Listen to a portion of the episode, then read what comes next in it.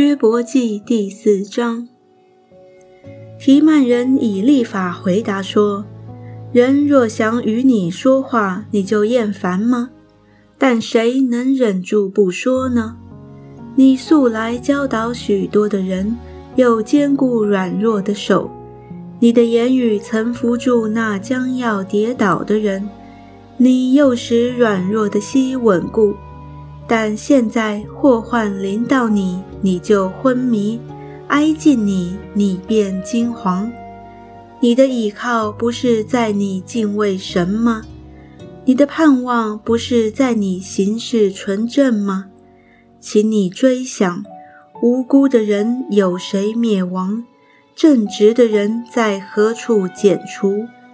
依我所见，跟罪孽中毒害的人都照样收割。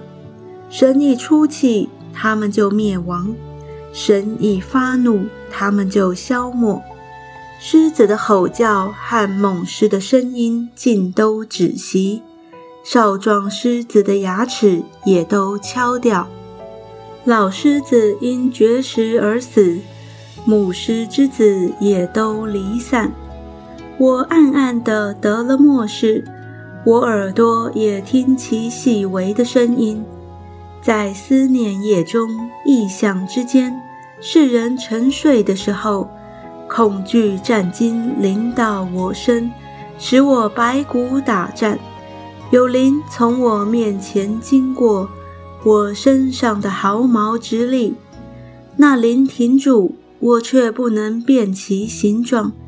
有影像在我眼前，我在静默中听见有声音说：必死的人岂能比神公义吗？人岂能比造他的主洁净吗？